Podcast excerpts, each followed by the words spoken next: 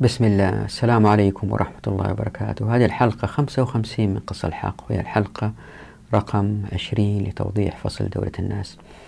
أتى سؤال مهم جدا من أحد المشاهدين واللي بيقول كيف الدولة ما يكون لها مال وكيف ما يكون لها موظفين؟ وأفضل مثال على كذا أنه الآن في ناس بيغشوا في الأسواق وصناعية بيغشوا وتجار بيغشوا. لابد من وجود موظفين للسيطرة على هؤلاء الغشاشين بعد كشفهم فلا بد من موظفين. لأنه موضوع مهم ويأخذ وقت طويل بعض الشيء وموضوع الحلقة هذه نوعا ما أطول من الحلقة القادمة. رأيت تأجيل الإجابة على هذا السؤال في الحلقة القادمة إن شاء الله بإذن الله. بالإضافة للأسبوع القادم إذا حبيت تفكروا في هذا الموضوع تفكروا في شيء واحد. برغم وجود كل هذه الأنظمة والقوانين الآن بلاد الحرمين أتى غزو من بضائع من دولة مجاورة فيها نسب عالية من الغش والخداع. ففكر في هذه المسألة. برغم وجود الموظفين وكل هذا هذا الذي حدث. آه نوضح هذه المسألة إن شاء الله في الحلقة القادمة في أولها. هذه الحلقة توضح الفرق زي ما قلنا بين ربع العشر والخمس كبير جدا. أي ما الذي يجب إخراجه على الناس الذين استخرجوا الزكاة؟ هل الخمس أو ربع العشر. وقلنا في هذه الحلقة إن شاء الله رايحين نفصلها. هذا ما سنقوم به في هذه الحلقة إن شاء الله. وتستنتجوا أنه قول الجمهور بالنصوص أنه الأصح هو إخراج ربع العشر وليس الخمس كما ذهب المذهب الحنفي. فالقول هو قول الجمهور. هذا من ناحية. من الناحية الثانية نمر سريعا في نهاية الفصل على الفرق بين الندرة الطبيعية والندرة المفتعلة. ونوضح أنه في مصلحة الأمة أخذ الرأي الجمهور بإخراج ربع العشر. وللتفصيل أقول كنا توقفنا في الحلقة الماضية عند أنه الأحناف قالوا أنه الخمس يخرج من المعادن والجمهور قالوا ربع العشر. خلينا آه، عشان نعطي الموضوع حقه آه، وضعت نص هنا طويل للسرخسي والنص هذا وضعته في ثلاثة لوح. وحتى ما نقرأ آه، النص كله الملخص هو أنه يرى المذهب الحنفي إخراج الخمس من المعادن الذي تذوب وتنطبع لدليلين أساسيين بالنسبة لهم. الأول هو اعتبار المعدن ركاز. وزي ما وضحت سابقا فإن المسألة هذه خالفها الجمهور وسيأتي بإذن الله الرد على الحديث الذي التي استدلوا بها. الدليل الثاني هو اعتبار المعادن ملك لغير المسلمين في الأصل. لأنها كانت ملك لغير المسلمين في الأصل. بعدين وقعت في أيدي المسلمين لأن المسلمين فتحوا هذه الأراضي. لذلك فالخمس تعلق في حق المسلمين أي أن الأحناف قاسوا المعادن على الغنائم فقالوا ما معناه كالآتي. لقد كانت المعادن في أيدي الكفرة ثم زالت أيديهم عنها بفتح المسلمين لديارهم ولأنه لم تثبت أيدي المسلمين على هذه المواضع لأنهم لم يقصدوا الاستيلاء على الجبال والصحاري والمغاور فبقي ما تحت هذه الأراضي أي المعادن على حكم ملك الكفرة. ولأنه تم الاستيلاء عليها قهرا فيجب فيها الخمس. أما الأربع أخماس فهي لمن وجدها كغنائم الحرب. طبعا اللي حب يقدر يوقف الشاشة ويقرأ حتى يتأكد من هذا الكلام اللي قلته. وطبعا في أحاديث ثانية استدلوا فيها ويأتي نقضها إن شاء الله وهي أحاديث ضعيفة لدرجة أن القرضاوي أنتقدهم وقال ولكن في هذا الاستدلال تكلفا فإن ادعاء بقاء هذه المعادن على ملك الكفار ادعاء غير مسلم كيف؟ وهي جزء من أرض الإسلام في دار الإسلام. ومن ذا الذي يجزم بأن المعادن إنما تكونت في عصر ما قبل الإسلام؟ وزي ما رايحين إن شاء الله نشوف في فصل المكوس آه القرضاوي صحيح هو انتقد المذهب الحنفي هنا لكن هو ذهب إلى أبعد من ذلك هو يرى أنه المعادن كلها للدولة لأن الدولة الآن تحتاج الأموال للقيام بمهامها. واللي يأكد ضعف هذا القياس بقياس المعادن على الغنائم هو هو الآتي آه الأراضي المواد. إلا كانت بين القرى والمدن إلا كان فيها غير المسلمين ولا فتحوها المسلمين. بالتالي يجب ألا تحيا إلا بإذن الإمام. ونطبق هذا المبدأ تصير الدولة الإسلامية كأنها دولة اشتراكية لأنه ما في أراضي أبدا بالإحياء والإحياء معروف في الشريعة وثابت.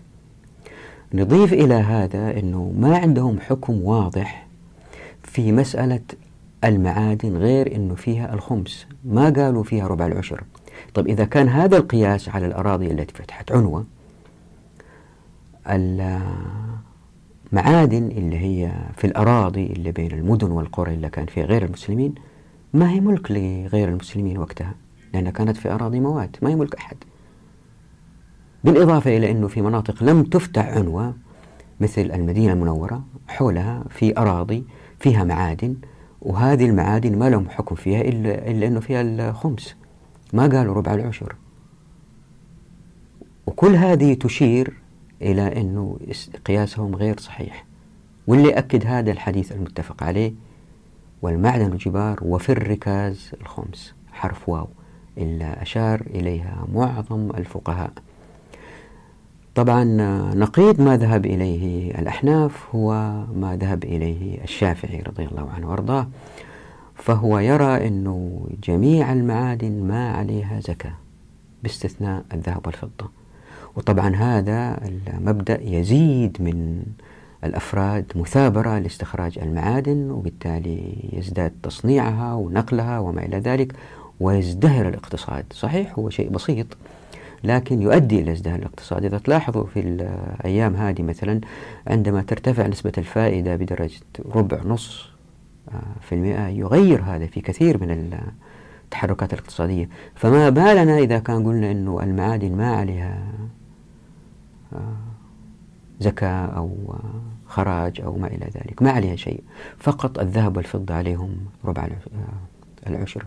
يقول الشافعي في الأم رضي الله عنه وأرضاه باب زكاة المعادن. أخبرنا الربيع قال أخبرنا الشافعي قال وإذا عمل في المعادن فلا زكاة في شيء مما يخرج منها إلا ذهب أو ورق. الورق يعني الفضة.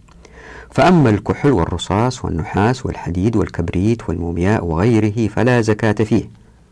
فلا زكاة فيه. قال الشافعي وإذا خرج منها ذهب أو ورق فكان غير متميز حتى يعالج بالنار أو الطحن أو التحصيل فلا زكاة فيه حتى يصير ذهبا أو ورقا ويميز ما اختلط به من غيره.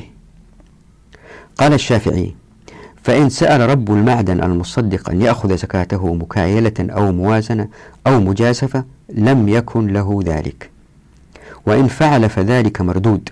وعلى صاحب المعدن إصلاحه حتى يصير ذهبا أو ورقا ثم تؤخذ منه الزكاة. قال وما أخذ منه المصدق قبل أن يحصل ذهبا أو ورقا فالمصدق ضامن له. المصدق هو الشخص الذي يأخذ أموال الزكاة زي ما مر بنا في الحديث في فصل الأموال. والقول فيما كان فيه من ذهب أو ورق قول المصدق مع يمينه إن استهلكه وإن كان في يده فقال هذا الذي أخذت منك. فالقول قوله. قال الشافعي ولا يجوز بيع تراب المعادن بحال لأنه فضة أو ذهب مختلط بغيره غير متميز منه. قال الشافعي وقد ذهب بعض أصحابنا إلى أن المعادن ليس بركاز وأن فيها الزكاة. أخبرنا الربيع قال أخبرنا الشافعي قال أخبرنا مالك عن ربيعة بن أبي عبد الرحمن عن غير واحد من علمائهم أن النبي صلى الله عليه وسلم أقطع بلال بن الحارث المزني معادن القبلية وهي من ناحية الفرع فتلك المعادن لا يؤخذ منها الزكاة إلى اليوم. قال الشافعي ليس هذا مما يثبته أهل الحديث رواية ولو أثبتوه لم يكن فيه رواية عن النبي صلى الله عليه وسلم إلا إقطاعه. فأما الزكاة في المعادن دون الخمس فليست مروية عن النبي صلى الله عليه وسلم فيه. وقد ذهب بعض أهل ناحيتنا إلى أن في المعادن الزكاة. قال وذهب غيرهم إلى أن المعادن ركاز فيها الخمس. قال فمن قال في المعادن الزكاة قال ذلك فيما خرج من المعادن فيما تكلفت فيه المؤنة فيما يحصل ويطحن ويدخل النار. وهنا في نص آخر من المجموع يأكد نفس المسألة وضعته تحت الحرف ضاد خمسة ولا يقول قال المصنف رحمه الله تعالى إذا استخرج حر مسلم من معدن في موات أو في أرض يملكها نصابا من الذهب أو الفضة وجبت عليه الزكاة لأن النبي صلى الله عليه وسلم أقطع بلال بن الحارث المزني المعادن القبلية وأخذ منه الزكاة. ويمشي النص ليأكد نفس المسألة اللي ذكرها الإمام الشافعي. طبعا زي ما أنتم عارفين المجموع هو كتاب توضيحي للمذهب الشافعي.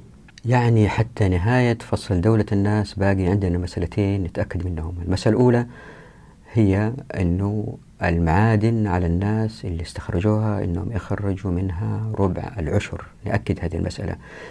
المسألة الثانية ما هي المعادن التي يجب على الناس إخراج الزكاة عنها؟ لأنهم اختلفوا الفقهاء في المعادن. بالنسبة للمسألة الأولى خلينا نقرأ نص لابن قدامة اللي بينتقد في في هذا النص. آه المذهب الحنفي وبيرد على الأحاديث اللي استشهدوا فيها الأحناف. يقول ابن قدامة رضي الله عنه وأرضاه وقدر الواجب فيه ربع العشر وصفته أنه زكاة وهذا قول عمر بن عبد العزيز ومالك. وقال أبو حنيفة الواجب فيه الخمس وهو فيء واختاره أبو عبيد. وقال الشافعي هو زكاة. واختلف قوله في قدره كالمذهبين. واحتج من أوجب الخمس بقول النبي صلى الله عليه وسلم ما لم يكن في طريق مأتي ولا في قرية عامرة ففيه وفي الركاز الخمس. رواه النسائي والجوزجاني وغيرهما. وفي رواية ما كان في الخراب ففيه وفي الركاز الخمس. وروى سعيد والجوزجاني بإسنادهما عن عبد الله بن سعيد المقبري عن أبيه عن أبي هريرة قال قال رسول الله صلى الله عليه وسلم الركاز هو الذهب الذي ينبت من الأرض. وفي حديث عن النبي صلى الله عليه وسلم أنه قال وفي الركاز الخمس. قيل يا رسول الله وما الركاز؟ قال هو الذهب والفضة المخلوقان في الأرض يوم خلق الله السماوات والأرض. وهذا نص. وفي حديث عنه عليه السلام أنه قال وفي السيوب الخمس. وهنا في تفصيلة وضعتها تحت الحرف خمسة عن الحديث وفي السيوب الخمس. والظاهر هو أن الحديث غريب فقد ذكر في غريب الحديث لابن الجوزي ولابن سلام وللخطابي. وبإمكانكم إذا حبيتوا تقرأوا النص الباقي عن الحديث. قال والسيوب عروق الذهب والفضة التي تحت الأرض ولأنه ما المظهور عليه في الإسلام أشبه الركاز. ولنا ما روى أبو عبيد بإسناده عن ربيعة بن أبي عبد الرحمن عن غير واحد من علمائهم أن رسول الله صلى الله عليه وسلم أقطع بلال بن الحارث المزني معادن القبيلية في ناحية الفرع. قال فتلك المعادن لا يؤخذ منها إلا الزكاة إلى اليوم. وقد أسنده كثير بن عبد الله بن عمرو بن عوف المزني عن أبيه عن جده. ورواه الدار وردي عن ربيع بن الحارث بن بلال بن الحارث المزني أن النبي صلى الله عليه وسلم أخذ منه زكاة المعادن القبلية. قال أبو عبيد القبلية بلاد معروفة بالحجاز ولأنه حق يحرم على أغنياء ذوي القربى فكان زكاة كالواجب في الأثمان التي كانت مملوكة له. وحديثهم الأول لا يتناول محل النزاع لأن النبي صلى الله عليه وسلم إنما ذكر ذلك في جواب سؤاله عن اللقطة. وهذا ليس بلقطة ولا يتناول اسمها فلا يكون متناولا لمحل النزاع. والحديث الثاني يرويه عبد الله بن سعيد وهو ضعيف. وسائر أحاديثهم لا يعرف صحتها ولا هي مذكورة في المسانيد والدواوين ثم هي متروكة الظاهر. فإن هذا ليس هو المسمى بالركاز والسيوب هو الركاز لأنه مشتق من السيب وهو العطاء الجزيل. بالإضافة للسابق في نقاط كثيرة أنا ما ذكرتها ذكرها ابن حزم في في الآتي. طبعا ابن حزم أكثركم يعرف أنه بعض الفقهاء يتلافوا لظاهريته. لكن بغض النظر عن هذه المسألة في نقاط قوية جدا وضعها في النص الآتي. يقول رضي الله عنه وأرضاه مسألة. قال أبو محمد ولا شيء في المعادن كلها وهي فائدة لا خمس فيها ولا زكاة معجلة. فإن بقي الذهب والفضة عند مستخرجها حولا قمريا وكان ذلك مقدار ما تجب فيه الزكاة زكاة وإلا فلا.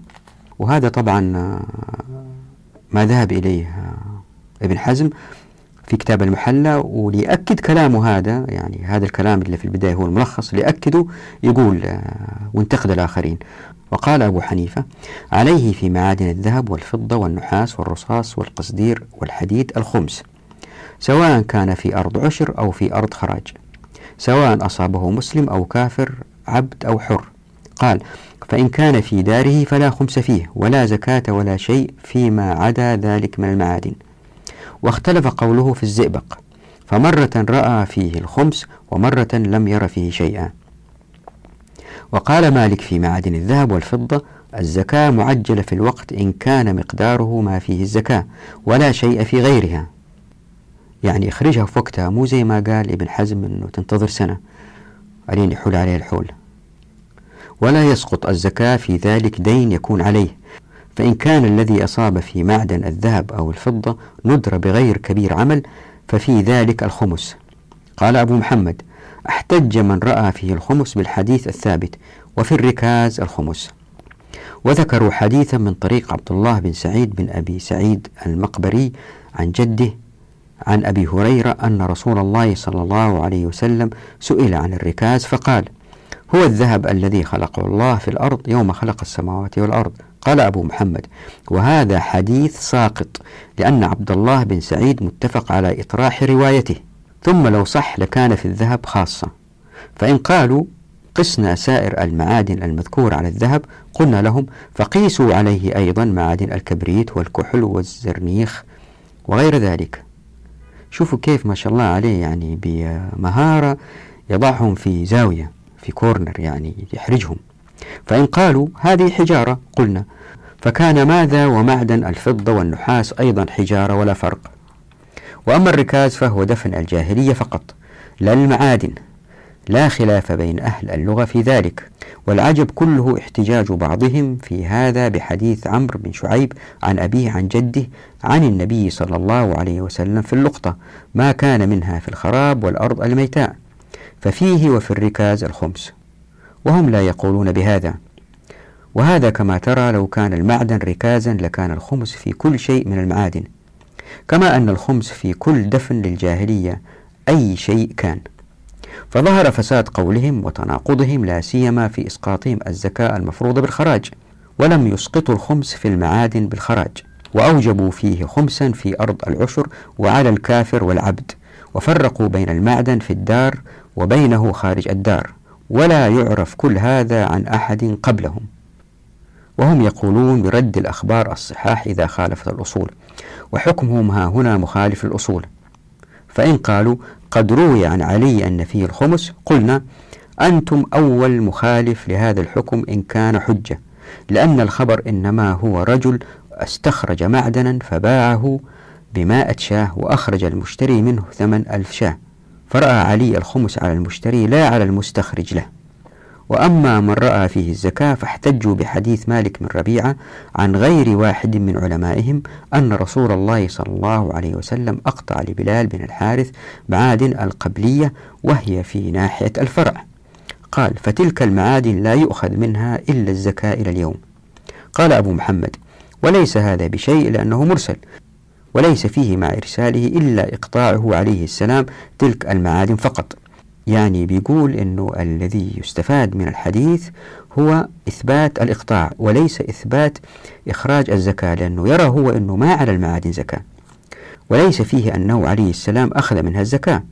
ثم لو صح لكان المالكيون أول مخالف له لأنهم رأوا في الندرة تصاب فيه بغير كبير عمل الخمس. وهذا خلاف ما في هذا الخبر. ويسألون أيضا عن مقدار ذلك العمل الكبير وحد الندرة ولا سبيل إليه إلا بدعوى لا يجوز الاشتغال بها. فظهر أيضا فساد هذا القول وتناقضه. وقالوا أيضا المعدن كالزرع يخرج شيء بعد شيء. قال علي قياس المعدن على الزرع كقياسه على الركاز وكل ذلك باطل. ولو كان القياس حقا لتعارض هذان القياسان وكلاهما فاسد. أما قياسه على الركاز فيلزمهم ذلك في كل معدن وإلا فقد تناقضوا. وأما قياسه على الزرع فيلزمهم أن يراعوا فيه خمسة أوسق وإلا فقد تناقضوا. ويلزمهم أيضا أن يقيسوا كل معدن من حديد أو نحاس على الزرع. واحتج كلتا الطائفتين بالخبر الثابت من طريق مسلم عن قتيبة. حدثنا عبد الواحد عن عمارة بن أبي القعقاع. حدثنا عبد الرحمن بن أبي نعم قال سمعت أبا سعيد الخدري يقول بعث علي بن أبي طالب إلى رسول الله صلى الله عليه وسلم بذهيبة في أديم مقروض لم تحصل من ترابها فقسمها بين أربعة نفر عيين بن بدر والأقرع بن حابس وزيد الخيل وذكر رابعا وهو علقم بن علاثة فقال من رأى في المعدن الزكاة هؤلاء من المؤلفة قلوبهم وحقهم في الزكاة لا في الخمس. وقال آخرون علي من بني هاشم ولا يحل له النظر في الصدقة وإنما النظر في الأخماس. قال علي كلا القولين دعوى فاسدة ولو كانت تلك الذهب من خمس واجب أو من زكاة لما جاز البتة أخذها إلا بوزن وتحقيق لا يظلم معه المعطي ولا أهل الأربعة أخماس. فلما كانت لم تحصل من ترابها صح يقينا أنها ليست من شيء من ذلك وإنما كانت هدية من الذي أصابها أو من جهة غير هذين الوجهين فأعطاها عليه السلام من شاء. وقد قدمنا أنه لا زكاة في مال غير الزرع إلا بعد الحول والمعدن من جملة الذهب والفضة فلا شيء فيها إلا بعد الحول. وهذا قول الليث بن سعد وأحد أقوال الشافعي وقول أبي سليمان. ورأى مالك أن من ظهر في أرضه معدن فإنه يسقط ملكه عنه ويصير للسلطان. وهذا قول في غاية الفساد. شوفوا وهذا قول في غاية الفساد بلا برهان من قرآن ولا سنة صحيحة ولا رواية سقيمة ولا إجماع ولا قول صاحب ولا رأي له وجه. وعلى هذا إن ظهر في مسجد أن يصير ملكه للسلطان ويبطل حكمه ولو أنه الكعبة. وهذا في غاية الفساد. وقال رسول الله صلى الله عليه وسلم إن دماءكم وأموالكم عليكم حرام فصح أن من ظهر في أرضه معدن فهو له يورث عنه ويعمل فيه ما شاء. رحم الله الإمام ابن حزم. يعني إذا الأمة المسلمة سارت على مذهبه في المعادن لكانوا الناس أثرياء وأغنياء والدول ما كان عندها أي مال. تستبد فيه وتسيطر فيه على الناس إلا ظهرت من من كل هذه المشاكل اللي إحنا فيها. الله يرحمه ويغفر له ويسكن الفردوس الأعلى إن شاء الله. وهذا التوجه بالأخذ بالنصوص مش بس ابن حزم كل فقهاء السلف الله يرحمهم. أعطي بعض الأمثلة مثلا الشوكاني بالرجوع لمسألة إقطاع الرسول صلى الله عليه وسلم لبلال بن الحارث استنتج ويقول طبعا هذا الحديث ذكره أبو داود وأتى في الموطأ استنتج ويقول فيه دليل لمن قال أن الواجب في المعادن الزكاة وهي ربع العشر كالشافعي وأحمد وإسحاق. أيضا قوله صلى الله عليه وسلم في الرقة ربع العشر. وهذا الحديث في الرقة ربع العشر طبعا من صحيح البخاري في باب زكاة الغنم في الكتاب اللي وجهه أبو بكر رضي الله عنه البحرين عن الصدقة. وضعتها هنا في الشاشة اللي حاب يقرأها. وأيضا من نفس الحديث اللي هو إقطاع بلال بن الحارث يستنتج أبو عبيد قائلا أيضا وكان رأي عمر في المعادن كالذي يروى في القبلية من أخذ الزكاة. وجاء في المدونة قال أشهب وابن وهب وابن القاسم عن مالك عن ربيعة بن أبي عبد الرحمن وغير واحد من علمائهم حدثوه أن رسول الله صلى الله عليه وسلم قطع لبلال بن الحارث المزني معادن من معادن القبلية. وهي من ناحية الفرع فتلك المعادن لا يؤخذ منها إلا الزكاة إلى اليوم. قال أشهب عن ابن أبي الزناد أن أباه حدثه أن عمر بن عبد العزيز كان يأخذ من المعادن ربع العشر. وفي تكملة وضعتها تحت جيم ستة. هل رأيتم كيف أن معظم فقهاء السلف الذين أخذوا بالنص قالوا بإخراج ربع العشر ولم يقولوا بإخراج الخمس؟ جزاهم الله خير. لكن اللي صار مع الأسف زي ما نشوف في فصل المكوس الفقهاء المعاصرين لأنهم لأنهم ونعذرهم لم يستطيعوا رؤية وجود دولة من غير مهام في الوطن المعاصر لذلك يجب أن يجب أن تكون لها أموال. ذهبوا ليس فقط إلى أخذ الخمس بل قالوا كل المعادن هذه للدولة وليست للناس. فهذا القرضاوي مثلا يستنتج ويقول وهكذا ما كان كالبترول والحديد ونحوهما يجب أن تحوزه الدولة ولا يحوزه فرد أو أفراد دون الناس. وطبعا هنا أفكركم زي ما فكرتكم دائما أنه إذا كان عندنا مذهبين واحد الجمهور وواحد لرأي نشز عن ما ذهب إليه الجمهور. نأخذ بأي رأي؟ طبعا نأخذ برأي الجمهور. لا سيما لا سيما إن كان زي ما بحاول أثبت أنه رأي الجمهور هو الأصلح لأيامنا هذه.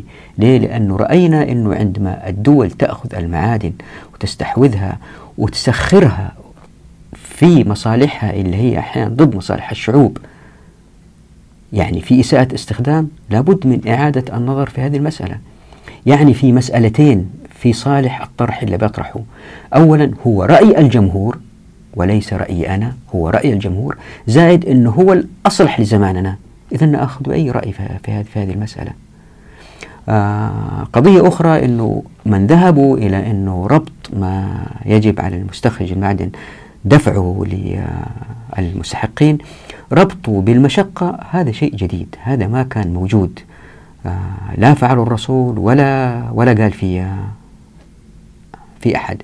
يعني كم يدفع الإنسان؟ هم قالوا اختلفوا الخمس أو ربع العشر. في هذه يقول القرضاوي والفرق بين الخمس 20% وربع العشر 2.5% ليس فرقا هينا فلا بأس أن يفرض العشر أو نصفه حسب قيمة المستخرج بالنسبة إلى التعب والتكاليف. يعني العشر أو نصفه هذا اختراع جديد. وليس ذلك ابتداعا لشرع جديد. هو بيقول يعني هو, هو عارف. بل هو صريح القياس على ما جاء به الشرع من التفاوت بين مقادير الواجب حسب نفع المال المأخوذ وقيمته وسهولة الحصول عليه أو مشقته. طبعا هذا ابتداع لشرع جديد وأقول ابتداع لسببين أو لعلتين. الأولى هي الآتي أن الفقهاء المحدثين بعضهم مو كلهم بحسن نية بحسن نية رأوا أنه في فرق كبير بين الخمس وربع العشر والمعادن تختلف والناس بيتعبوا بنسب متفاوتة في استخراج هذه المعادن. فقالوا أنه قد تكون العشر أو نصف العشر وما إلى ذلك. بيحاولوا يوفقوا طبعا هذا استحداث لرأي جديد لا قال به الرسول صلى الله عليه وسلم ولا الصحابة ولا التابعين ولا أحد. هذا رأي جديد. والسبب في أنه الأوائل والله أعلم سواء عرفوا أو ما عرفوا التزموا بالنص السبب هو أنه عندما تكون الزكاة محددة غير قابلة للتفاوض مرة نقدرها عشر مرة نصف العشر مين يحدد هذا الكلام؟ مين يقدره؟ السلطان. طيب السلطان إذا كان مستقيم وغير عادل في ناس شغالين تحته وهدول عندما يأخذوا الزكاة يقولوا لا والله أنت السنة آه الزكاة عليك كذا لأنه النحاس كان سعره كذا والعام كان سعره أوطى الآن زاد سعره فلازم تدفع زكاة أكثر. أسعار المواد تطلع وتنزل وتكلفة الإنتاج أحيانا تطلع وتنزل.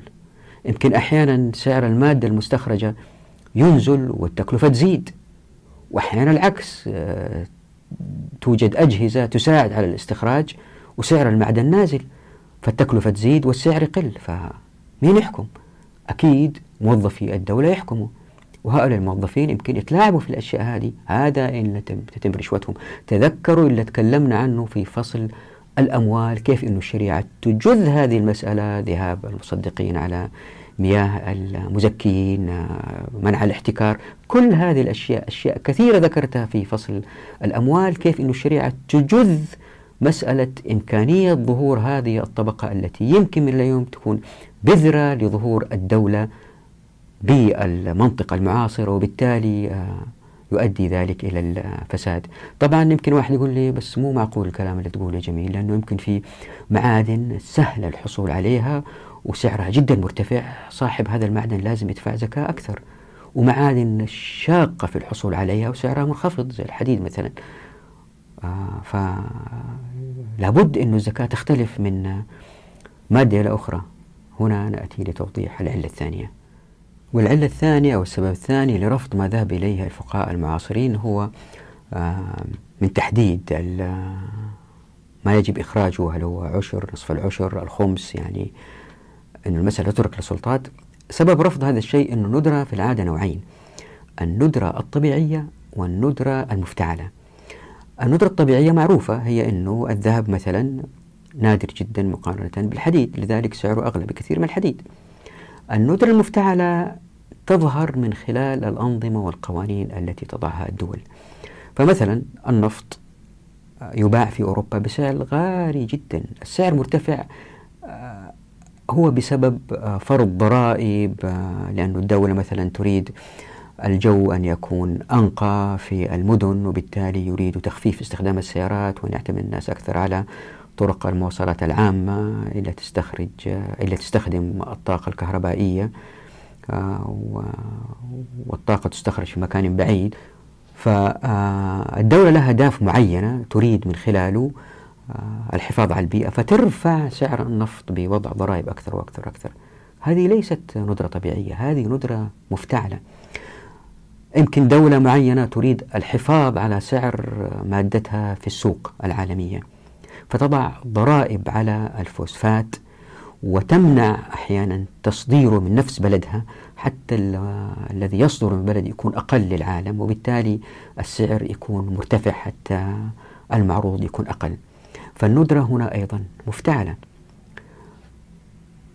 طب آه يمكن واحد يقول لي بس أنت يا جميل آه لا زلت ما جاوبت على السؤال أنه الندرة الطبيعية آه قد تؤدي إلى لا عدل في استخراج المعادن. لا أقول الآتي لأن الشريعة فتحت أبواب التمكين في الموارد والموافقات المعرفة إيش اللي صار؟ إنه أو إيش اللي يصير؟ إنه الشخص إذا كان شغال في الحديد وبينتج كذا ويبيع كذا ويربح كذا وقارن مشقته بواحد تاني لأن الأمور مفضوحة. شاف واحد تاني شغال في الذهب وبيربح أكثر منه بمشقة أقل. إيش اللي يسويه يذهب إلى استخراج الذهب. وبالتفكير هذا الناس انتقلوا لأن السوق حرة الناس انتقلوا من معدن لمعدن لمعدن ألين جميع المعادن تتساوى إلى حد كبير بسبب شفافية السوق. وسبب فتح الحدود وسبب آه أنه ما في أنظمة وقوانين مقيدة. هذا يؤدي إلى تقارب المشقة بالربح. وبالتالي يكون ربع العشر مقدار عادل للجميع. ليه؟ لأنه ما في أنظمة وقوانين من إيجاد العقل البشري القاصر الذي أدى لهذا الوضع الذي أوجد الندرة المفتعلة. فالطبيعة برغم أنه الذهب فيها أقل إلا أنه الناس اللي انجذبوا إليها قد يكونوا أقل لأنه استخراجها صعب وراضين باللي جاهم. وإذا الناس شافوا والله بيربحوا كثير ينجذبوا للذهب والحديد سعره يعلى أو القصدير سعره يعلى وهلم جرا طبعا هنا يأتي في ذهنك سؤالين أو في ذهنك سؤالين. السؤال الأول هو لماذا ترفض يا جميل هذه الأنظمة والقوانين وهي في مصلحة المجتمعات التي تضعها؟ السؤال الثاني هو لماذا قبلت فكرة الندرة الطبيعية وأرفض فكرة الندرة المفتعلة؟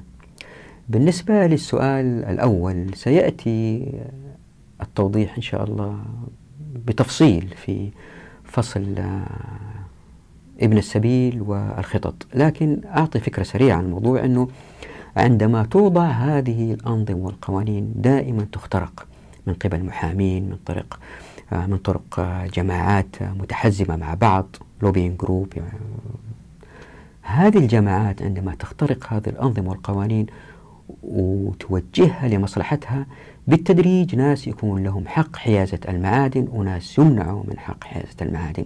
وبالتدريج اللي بيصير إنه المجتمع يصير طبقي في تركيبته. ولما يصير في طبق يصير طبقي الناس الأثرى يتمكنوا من المزيد من الاختراق للأنظمة والقوانين والاستحواذ على المعادن لأنفسهم. وبالتالي يظهر الاحتكار. وعندما يظهر الاحتكار تكون الوصفة المثلى للمستثمرين الأثرياء أنهم يوجدوا مصانع هم ما يشتغلوا فيها وهذه المصانع زي ما قلت مرارا وتكرارا إلا ما يشتغلوا فيها مستعدين يرشوا المسؤولين اللي اترشوا زي ما هو حادث وزي ما إحنا شايفين لإيجاد مصانع تلوث البيئة وبالتالي يستمر التلويث. لكن إن كان طبقنا الشريعة والناس لهم الموارد والموافقات والمعرفة ولهم الحصول على الخيرات زي ما تحدثنا في فصل الخيرات إلا بيصير إن الناس يتقاربوا في الدخل وبالتالي ما يشتغلوا عند الآخرين كمأجورين اشتغلوا كشركاء مع بعض وبالتالي في الغالب يكونوا موجودين في الموقع وبالتالي لن يلوث الموقع. هذا مثال واحد هناك أمثلة كثيرة نأتي عليها كيف أن الشريعة بطريقة غير مباشرة تحافظ على البيئة من غير التدخل لأنه التدخل يوجد بذرة الفساد كما هو حاصل في أيامنا هذه وبالنسبة للسؤال الثاني اللي هو لماذا أتقبل فكرة الندرة الطبيعية وأرفض الندرة المفتعلة هو الآتي أنه في طريقين للإجابة على السؤال. الأول هو أنك أنت أخي المشاهد أختي المشاهد إذا كنت مؤمن بالإسلام أنه الدين الحق والثانية إن لم تكن. إن كنت مؤمن أقول الآتي أنه وهذه في ابن السبيل تأتي. الله سبحانه وتعالى لما خلق الكرة الأرضية وضع فيها معادن. من إبداعه سبحانه وتعالى خلق إنسان يقدر يتعلم ويعلم نفسه. هذا الإنسان لما يتعلم ويعلم نفسه بالتدريج يبدع ويتفاعل هذا الإبداع مع الكرة الأرضية اللي فيها المعادن ستوجد أمة رغدة عزيزة فيها عدل فيها رخاء فيها محبة فيها يعني كأنها آه، المدينة الفاضلة. وفي فصل يأتي سميته المدينة المنورة وليس الفاضلة. يكون المجتمع في أسمى ما يكون. وهذا المجتمع يأتي بحكمة منه سبحانه وتعالى بأنه وضع المعادن هذه بكميات محددة تؤدي إلى هذا الهدف. فالذهب مثلا نادر حتى يكون عملة للتبادل بين الناس لأنه الذهب في ذاته يحمل قيمة معينة. فأنت الآن لما تبيع وتشتري شيء آه، بالأوراق النقدية هذه ورقة فيها وعد بالسداد وليست آه يعني لا تحمل في طياتها العمل المخزون اللي بذلت فيه وتبيعه لأي واحد ويتصرف في أي مكان زي الذهب. بل مربوط بقوة الدولة وسيادة الدولة. الشريعة تؤدي إلى وضع أنه المسألة هذه مفصولة عن الدولة فما تستطيع الدول السيطرة على الناس. طبعا هذه صعب تصديقها الآن يأتي تفصيلا إن شاء الله في فصل الفصل والوصل. طبعا يمكن واحد يقول لي هنا يسأل سؤال جانبي طيب إيش معنى الذهب إنه هو تنقل فيه مخزونات أعمال الناس؟ طيب الآن في بيتكوين في الأشياء هذه. الشريعة لا تمنع ظهور هذه الأشياء. هذا كان في السابق ولعله يستمر لفترة طويلة. الذهب كمادة يتعامل فيها الناس بموثوقية لكن هذا لا يمنع لا يمنع ظهور عملات أخرى آه تخزن فيها مجهودة الناس ويتناقلوها من فرد لآخر. هذه يأتي توضيحها. ليه؟ لأن الهدف هو عدم تسلط الدولة وليس الخزن في مادة معينة. هذه آه، أتركوها الوقت إن شاء الله تأتي إن شاء الله بالتفصيل. وإذا كنت آه، غير مؤمن وهذه الحالة الثانية أنه الدين الإسلامي هو الدين الحق أقول الآتي الندرة الطبيعية مفروضة علينا. هذه الكرة الأرضية والذهب بكميات أقل والألمنيوم بكميات أكثر. هذه الندرة الله سبحانه وتعالى وجدها. سواء توجد إن تؤمن أن الله سبحانه وتعالى موجود أو أستغفر الله ما تؤمن. هذه مشكلتك. لكن هذه الكرة الأرضية موجودة بهذا الحال. يجب أن نتعامل معها بهذا المنطق. إذا أردنا تغيير النسبة أو الندرة النسبية في الكرة الأرضية مما هي عليه بالتدخل في إيجاد ندرة مفتعلة إلا بيصير أنه نوجد طبقة هي التي توجد هذه الندرة المفتعلة وهذه الطبقة ستحكم بالأهواء. وهذا التاريخ اللي أثبت لنا هو. مهما صوتوا الناس مهما اختاروا ناس بطريقة بيروقراط آه، ديمقراطية شفافة الذي يصل لسدة الحكم إلا واحد منهم يصير فاسد. وهذا الفاسد من خلاله ينتشر الإفساد بالتدريج. فهو ليس طريق أسلم كما سأثبت لكم مما أوجدته الشريعة. مبكر الآن بدري حتى نثبت هذه الأشياء لكن أرجو الانتظار إن شاء الله بإذن الله. آه يجب أن نتوقف هنا. بقيت لنا آه مسألتين بسيطتين في آه في هذا الموضوع أو آه، آه، هذا الذي يخرجوه الناس من الزكاة هو لمن من المستحقين هم هل هم المسمين في آية الصدقة وآية الفيء؟ وقضية أخرى آه، متى يجب عليهم إخراج ما عليهم إخراجه هذه إن شاء الله نتركها للحلقة القادمة. بالإضافة إلى المسألة الثانية اللي تحدثنا عنها أنه ما هي المعادن التي يخري التي يجب إخراج الزكاة عنها؟ وكان في اختلاف بين الفقهاء. هذه إن شاء الله في الحلقة القادمة وهي الحلقة الأخيرة إن شاء الله بإذن الله بتوفيق الله لتوضيح فصل دولة الناس. نراكم على خير وفي أمان الله ودعواتكم.